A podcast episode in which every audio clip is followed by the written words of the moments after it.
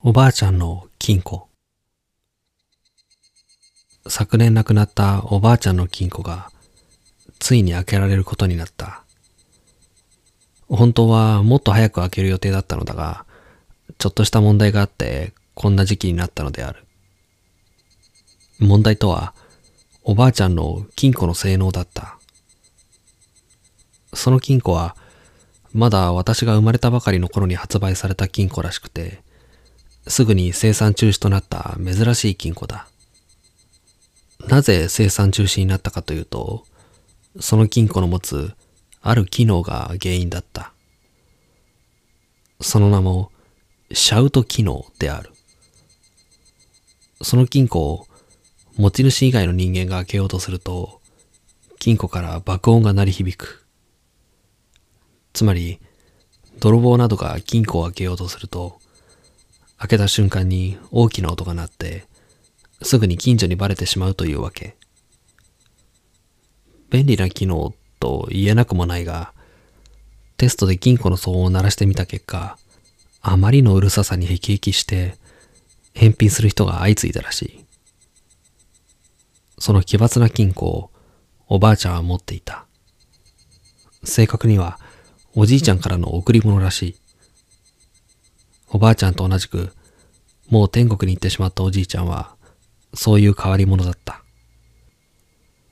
さて、この厄介な金庫を開けるにはいくつか下準備が必要であった。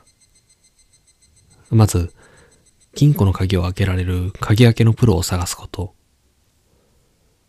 これはすぐに見つけることができた。そのプロは、このシャウト機能を持った金庫を前にも開けたことがあるというから完璧だ。次に、近所への説明回り。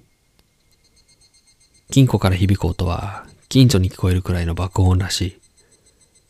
そのための機能なのだから当たり前といえば当たり前か。デフォルトでは警告音のようなアラームが鳴り響くらしい。任意で音が変えられるそうだから、金庫を開けた瞬間どんな音がするのかわからない。私と両親は鍵を開ける日時を決め、これこれこういう理由で、この時間にちょっと大きな音が鳴ると思う、と近所に説明して回った。みんな昔からこの辺りに住んでいる人だから、気にしなくていいよ。何が入ってるんだろうね。なんて言ってくれた。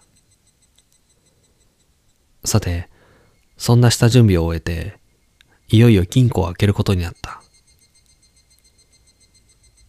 鍵が開きました。鍵開けのプロが言う。さすがの腕前だ。私たちは事前に用意しておいた耳栓を装着する。鍵開けのプロが言うには、鼓膜が破れそうな騒音が鳴るらしい。どんな金庫だ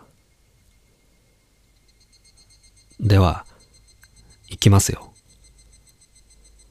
そういった鍵開けのプロの声も、心なしか緊張している気がする。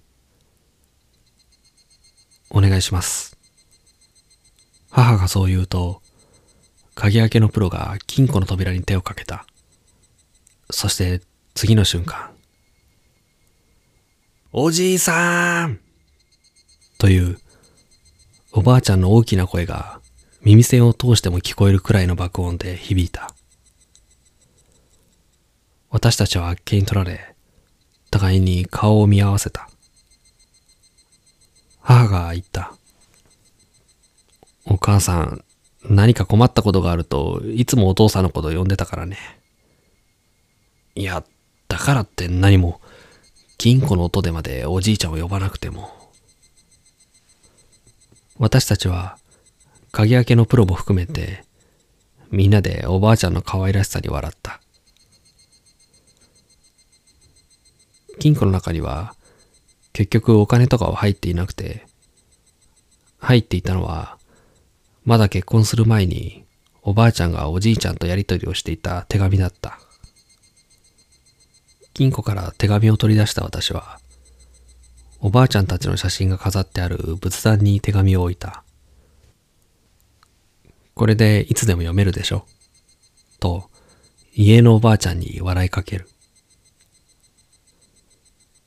近所の人に金庫が開いたことを報告すると、みんな、久しぶりに声を聞いた、と笑ってくれて、中には、いっつもああやっておじいちゃんを呼んでいたね、なんて涙ぐんでくれる人もいた。